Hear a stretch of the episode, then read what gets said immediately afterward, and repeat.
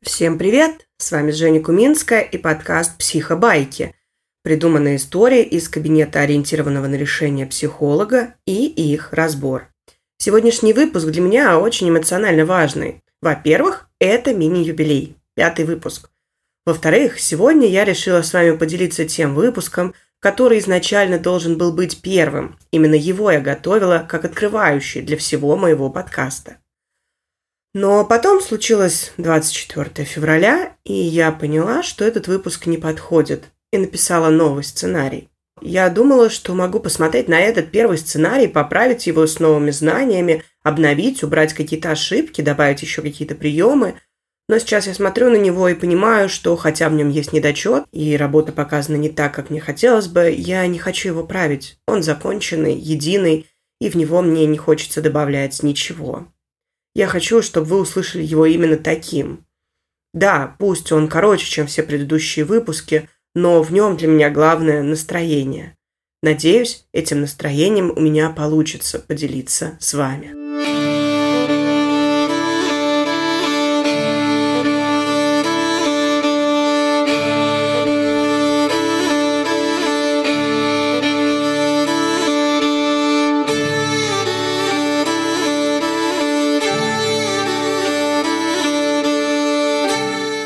Мой кабинет вошел мужчина, на вид около сорока лет.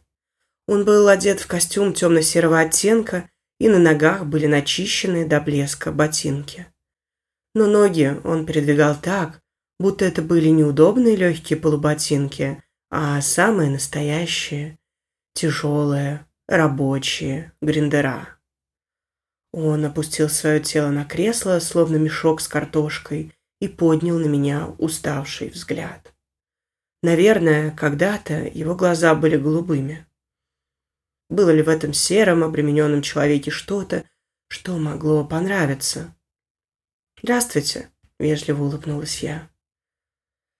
Он отвечал бесцветно, совсем соглашался. Его реакции были стерты усталостью. Он говорил отстраненно, и я чувствовала, как силы уходят из моего тела, и я становлюсь такой же бесцветной. Только цвета мои не перетекали в него, как бывает, когда клиент заряжается твоей энергией и силой. Они просто утекали в никуда. В серое, тусклое никуда, полное белого шума. Я уставала, я посматривала на часы, я не хотела быть здесь. Я рисовала в записях цветочки, черной ручкой на белой бумаге. А давайте перенесемся в будущее и представим, что наша с вами терапия закончилась, произнесла я, с удовольствием представляя себе эту точку. Мы с вами поработали, хорошо поработали, и у вас в жизни что-то изменилось.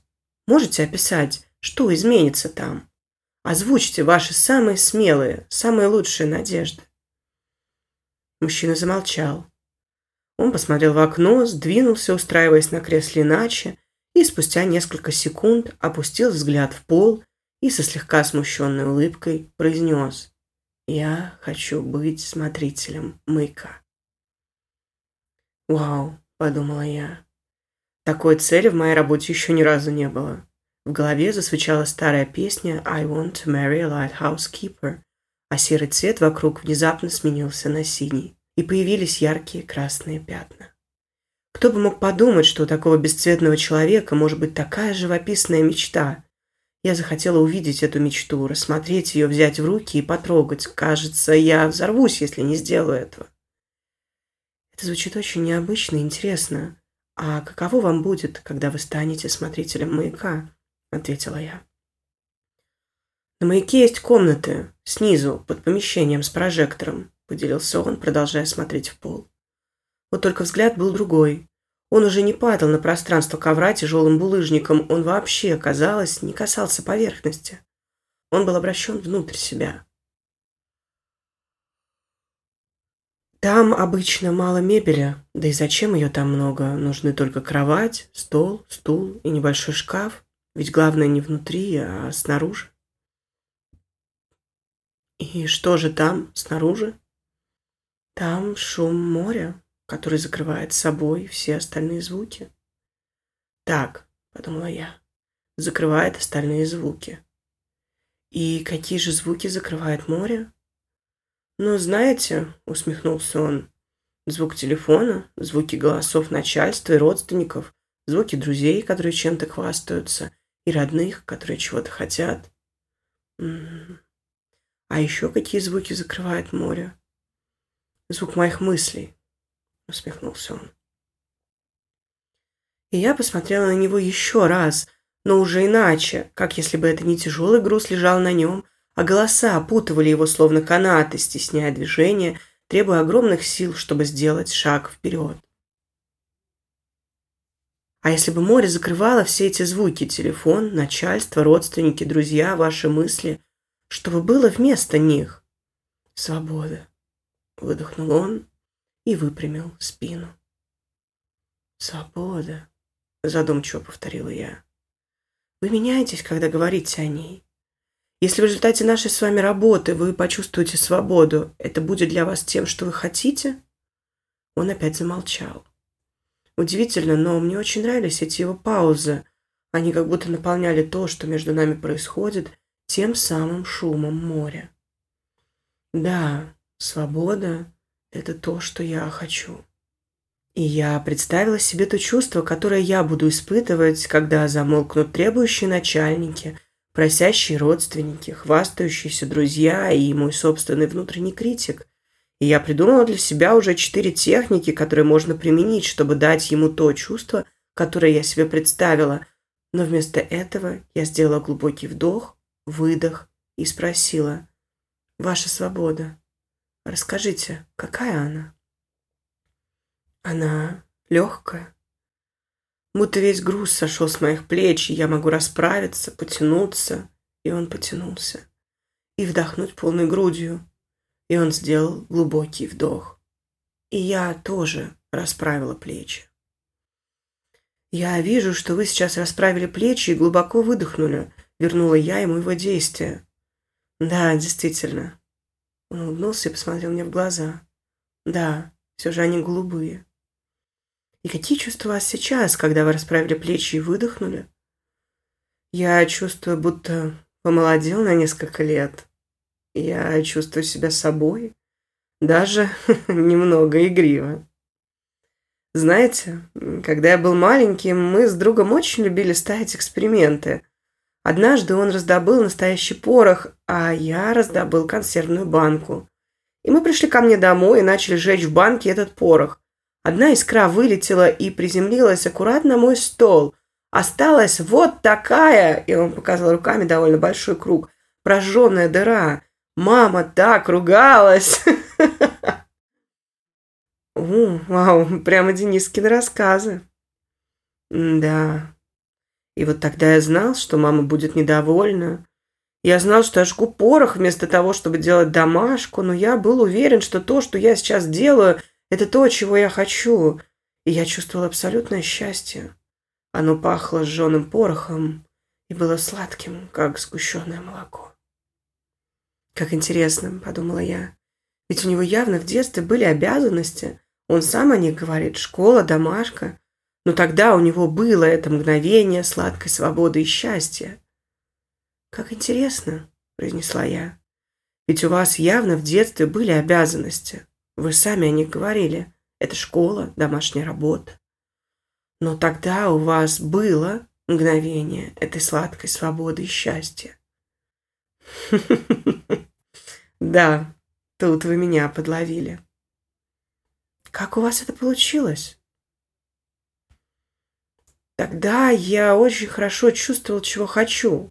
Все эти голоса, мама, учитель, да даже друг, они не могли заглушить меня – если я хотел жечь порох, я жег порох. Если я хотел учить историю, я учил историю, и никакие друзья не могли меня вытянуть. А как вы это делали? Ведь это звучит потрясающе. Школьник, который умеет слышать свои желания настолько, что даже друзья не могут вытянуть его играть, если это противоречит тому, чего он хочет. Я не знаю. Я просто знал, и у меня просто были силы делать. Я был уверен, что так правильно. Я чувствовал, что вот именно для меня и именно сейчас должно быть так. В такие моменты мир казался правильным, даже идеальным. Я правильно понимаю, что такие моменты не составляли всю вашу жизнь тогда? Это были такие наполняющие эпизоды, которые раскрашивали остальные будни. Я позволила себе внести свое предположение, ведь мне было важно понять, сколько таких эпизодов достаточно. Да, конечно, были дни, когда я учил ненавистный русский. Да, каждый день, если уж честно. А как так получалось, что вам хватало? И он задумался вновь. Я сидела молча, давая ему возможность как следует прочувствовать все это и найти свой ответ. Наконец он произнес «Я не знаю». И мне показалось, что вновь его опутали голоса. «Это окей», — произнесла я, мягко улыбаясь. «Это нормально чего-то не знать. Это значит, что мы можем это с вами исследовать вместе и найти ответ. Давайте соберем все то, что вы уже рассказали. Если в результате нашей работы в вашей жизни появятся моменты, когда вы будете уверены, что так правильно, и будете чувствовать, что вот именно для вас и именно сейчас должно быть так, вы будете испытывать легкость? Вы сможете расправить плечи и выдохнуть? Да, смогу. Он опять улыбнулся. И тогда вы будете испытывать счастье и свободу и станете более игривым, продолжила я. Да, хм, стану. Мне показалось, что на месте этого сорокалетнего тяжелого мужчины внезапно появился тот мальчишка, который жег порох с другом в своей комнате. Но оставалась еще одна связь, которую я хотела установить. А что тогда будет происходить, когда вы будете слышать голоса родственников, начальства, друзей? Я немного боялась задавать этот вопрос. Я не хотела возвращать его в состояние проблемное – но в то же время верила, что теперь он войдет в него иначе, и я хотела, чтобы он почувствовал это иначе сейчас. Я буду свободнее выбирать. Иногда голоса говорят мне важные вещи, иногда что-то, что мне сейчас не нужно. Но возможность буду выбирать я сам, не голоса. И теперь на месте грузного мужчины и свободного мальчишки появился очень прекрасный самостоятельный и свободный взрослый. Мое сердце сжалось от гордости и радости. Знаете, для меня это выглядит очень красиво, когда человек слышит, что ему нужно и выбирает, исходя из этого. Это не бегство от ответственности, это скорее осознанное выбирание, какую ответственность я возьму, а какую оставлю. Да, с легкой улыбкой согласился он и откинулся на спинку кресла. Свободный, яркий, легкий мужчина с голубыми, как море, глазами и темно-красным галстуком. «И будет ли вам нужен маяк?» «Нет, не нужен». «Как будет интересно с ним работать», — подумала я. В следующий раз я обязательно спрошу, что у него изменилось за неделю.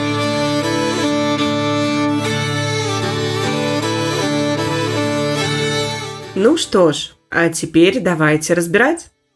Я думаю, вы уже догадались, что этот кусочек про целеполагание, то есть про то, как ставить цель на будущую работу, про самое начало терапии, когда нужно понять, что клиент хочет получить в результате. И первая фраза, которую говорю, звучит так – а давайте перенесемся в будущее и представим, что наша терапия закончилась, мы с вами поработали, хорошо поработали, и у вас в жизни что-то изменилось. Можете описать, что изменится там? Озвучьте ваши самые смелые и лучшие надежды. Это техника лучшей надежды, и она нам уже встречалась. Почему бы нам сегодня не разобрать ее подробнее? Значит так. К нам приходит клиент. Он весь погружен в свои переживания, проблемы, печали, горести. Он привык думать о проблеме, и у его мыслей есть вполне конкретный ход, привычное русло. И нам этот ход не очень интересен, потому что если бы в этом мыслеходе он мог бы найти то, что ему поможет, он бы уже нашел и помог себе сам. Но он у нас, а значит, не нашел и не помог. Наша задача прямо сразу же с этого хода мысли сбить. В эту задачу выполняет техника лучшей надежды. Мы не спрашиваем клиента о том, как ему плохо – мы предлагаем ему переместиться сразу в будущее, в момент окончания нашей терапии. Нам интересно, чтобы он представил в малейших деталях и рассказал это нам. Ему это даст надежду и опыт побыть в желаемом состоянии, а нам сразу покажет, какие у клиента есть запросы и ожидания в нашей работе. Мы могли бы обойтись стандартным «какие ваши ожидания от нашей работы», но получим ли мы в этом случае развернутый ответ, который затрагивает самые разные области жизни клиента? Я сомневаюсь. Кроме того, ожидания часто трактуются клиентом как вопрос к процессу. Что-то вроде «как вы ожидаете, я буду себя вести». А нам интересно ожидание результата, а не процесса. С процессом мы потом будем разбираться. Ну или не разбираться. Кроме того, можете вы представить себе такое, чтобы на вопрос «какие ваши ожидания?» клиент ответил «я хочу стать смотрителем маяка». А вот на лучшие надежды, да, такой ответ может быть. Мы с вами суперпрофессионалы, которые осознают зону своих компетенций, и поэтому, услышав ответ про маяк, так и хочется сразу сказать, ну, вы же понимаете, что это недостижимо средствами терапии. Но мы бы не были оркототерапевтами, если бы так сказали. Мы это подумали, да, но не сказали. А вместо этого наша задача, исследуя внешнюю картинку, понять, какие потребности, какое состояние хочет получить в результате клиент. Ведь, представляя себя на маяке, он представляет, что что-то чувствует, думает или не думает, как-то иначе себя ведет. И жизнь как-то иначе воспринимает. И мы же любопытные, мы хотим узнать это как. Поэтому мы спрашиваем. И по ответу понимаем, что тут разговор про мысли. Он не хочет слышать свои мысли. Скорее всего, не все, только какие-то определенные. Мы могли бы тут остановиться и поставить цель не слышать какие-то определенные мысли, но цель должна быть позитивно сформулирована. Позитивно не в смысле радуга и единороги, как бы я их не любила, а в смысле на языке наличия, а не отсутствия. То есть нам важно узнать не какие мысли он хочет не слышать, а то, какие он хочет слышать вместо того, что слышит сейчас. И на самом деле это прям большой путь, и мы сразу же видим, что он называет желаемое состояние – свобода. Какое общее и очень непонятное слово. В цели не может быть чего-то такого неконкретного. Но мы не скажем клиенту, знаете, свобода что-то плохое слово, давайте вы подумаете и скажете что-то поконкретнее, а то я так работать не могу. И поэтому нам надо выяснить, а что же он подразумевает под свободой. И уже тут ответ получше, телесный. Я могу расправиться, потянуться и вдохнуть полной грудью. Клик. На наш стол упал пазл решения. В ответ я возвращаю ему те невербальные, то есть несловесные проявления, которые увидела, что он потянулся и вдохнул. Иногда люди не осознают, что делают. Тогда наша задача – показать им и, если надо, исследовать. Вы подумайте, что будет для человека проще – фантазировать или исследовать то, что он испытывает прямо сейчас. Чаще всего второе. Он расправил плечи, он вздохнул. Он телесно, повторил элемент желаемого состояния. Он почувствовал что-то. Это что-то, оно такое же, как он хочет в желаемом результате? И оказалось, что да. И он чувствует себя помолодевшим, чувствует себя собой и даже игриво. А, ну, мы будем занудами внутри своей головы и сразу же отметим, что я помолодел и я чувствую себя собой, это ни разу не чувство, это мысли. А вот игриво – это да, это чувство. А еще наш клиент дает ситуацию из прошлого, которая для него наполнена теми же переживаниями, как в желаемой картинке. Опять же, исследовать прошлое иногда легче, чем фантазировать. И мы видим еще два чувства – уверенность и счастье. Итого у нас есть вдохнуть, потянуться, игривость, уверенность, счастье, свобода. И тут, конечно, можно привязаться к тому, что счастье и уверенность тоже довольно общие слова, но я выбрала привязаться к другому, к опыту. Как он этого достигал? И оказалось, что тогда, в детстве, он умел к себе прислушиваться. Он очень хорошо чувствовал, чего хочет, и когда понимал, чего именно, мог очень четко сказать «нет» всему, что этому не соответствовало. И тогда, в детстве, ему было не обязательно постоянно делать только то, что он хотел. Ему хватало, когда он выбирал то, что ему нужно важные для него моменты. И эти выборы сопровождались вполне определенными мыслями так правильно, вот именно для меня и именно сейчас должно быть так. Может ли это помочь ему сейчас? Об этом я и спрашиваю. Я соединяю мысли и тело. Если в результате нашей работы в вашей жизни появятся моменты, когда вы будете уверены, что так правильно, и будете чувствовать, что вот именно для вас, и именно сейчас должно быть так, вы будете испытывать легкость, вы сможете расправить плечи и вздохнуть. А когда он подтверждает, я добавляю чувство, свободу, счастье и игривость. И последний шаг – проверка на экологичность. Подойдет ли этот способ в той ситуации, которая у него сейчас, когда вокруг голоса начальников, семьи и вообще всех-всех-всех. И он подтверждает. И вот наша цель на работу поставлена. И да, никакого моря и маяка к разочарованию моего глубокого романтического «я».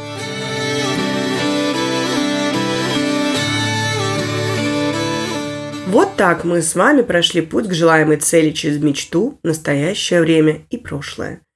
И в конце нашего выпуска я предлагаю вам подумать, а какие у вас есть воспоминания из прошлого, такие, в которых вы чувствовали бы себя так, как вам надо, как вам хочется чувствовать себя в будущем.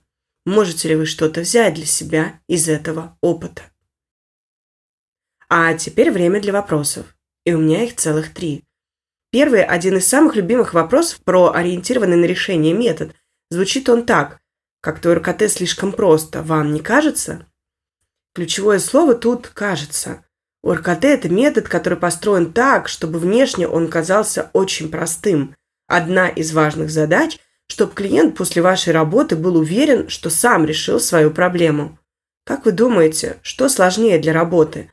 Рассказать клиенту, как решается проблема, провести много сессий, исходя из протокола, разобрать самые тяжелые жизненные события или сделать так, чтобы клиент, который был уверен, что не знает, что делать, ушел через несколько сессий с ощущением, что он сам решил свою проблему. Ну, наверное, тут нет правильного ответа. Для каждого сложнее свое. Но в процессе работы ориентированный на решение специалист очень тщательно управляет процессом мышления и внимания клиента при помощи вопросов, при этом не зная, какие ответы для клиента будут правильные. Такая метапозиция не «как я должен спросить, чтобы клиент ответил мне что-то определенное». Это не подведение клиента к ответам, которые кажутся полезными самому психотерапевту. Это помощь в поисках ответов, полезных клиенту и которые могут вообще не работать в картине мира психолога. Это требует очень классного навыка в осознанности, где кончаюсь я и где начинается клиент. Ну и да, очень большая открытость тут тоже крайне необходима. Второй вопрос. В чем основная задумка РКТ в длительной терапии? С чем она работает на подсознании? Тут, наверное, стоит разделить на две части. Первое – в чем основная задумка ОРКТ в длительной терапии?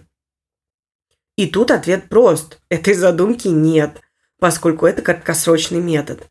Однако я хочу рассказать вам об одном исследовании, в котором в течение 10 лет проверяли эффективность ОРКТ, длительной психодинамической терапии и краткосрочной психодинамической терапии. Только вдумайтесь, 10 лет. Это масштаб исследования крайне редкий для психологии – то есть клиентов наблюдали в течение 10 лет. И оно показало, что эффективность РКТ спустя 10 лет после начала терапии примерно такой же, как после длительной психодинамической, но стратегии разные. В случае с РКТ в течение 10 лет клиент мог возвращаться в психотерапию, работать сколько ему или ей нужно, а потом заканчивать, жить свою жизнь и, если надо, возвращаться. В случае с психодинамической был беспрерывный курс в течение двух или трех лет – после чего терапии уже не было. Так вот, количество сессий, которые понадобились клиентам РКТ, было меньше, чем то количество, которое клиенты прошли у психодинамистов за два года. А результат, как я уже говорила, был одинаков. Так что не всегда длительная терапия лучше, чем краткосрочная. Про подсознание вопрос интереснее. Дело в том, что РКТ выбрало в себя очень большое количество идей Милтона Эриксона, того самого, который изобрел эриксоновский гипноз. И он как раз очень много работал с подсознанием. В РКТ много внимания уделяется языку, и в том, как мы с ним работаем, часть работы идет с сознанием, а часть с подсознанием. И все это для того, чтобы помочь мозгу научиться мыслить так, чтобы решать свою проблему. Вообще, это большая отдельная тема, я постараюсь сделать ее иллюстрацию в следующем выпуске. Ну и третий вопрос. Зачем вообще кому-то помогать? В жизни каждого из нас ценно то, что мы считаем ценным. Нет ответа, который будет подходить абсолютно всем, и нет смысла, который для каждого является незыблемым. Когда я ищу ответ на этот вопрос, мне помогает, когда я думаю не об абстрактном ком-то, а о каждом конкретном клиенте или человеке. Почему я хочу помочь именно этому человеку, который сидит напротив меня? Что в нем или ней есть такого, что вдохновляет меня на помощь? Вообще, выписывание черт клиента, которые вам нравятся – это очень классная практика, помогающая в восприятии клиента как ресурсного, сильного и помогающего соблюдать ориентированную на решение позицию вас как психотерапевта. Ну а на этом мы сегодня завершаем. Мне будет очень интересно узнать ваше мнение. Делитесь в телеграм-канале подкаста, ссылка будет в описании. Я думаю, что если я найду статью, вот ту самую про 10 лет, я обязательно ее там тоже выложу. Всем хорошего дня. Встретимся через две недели на том же месте. До свидания.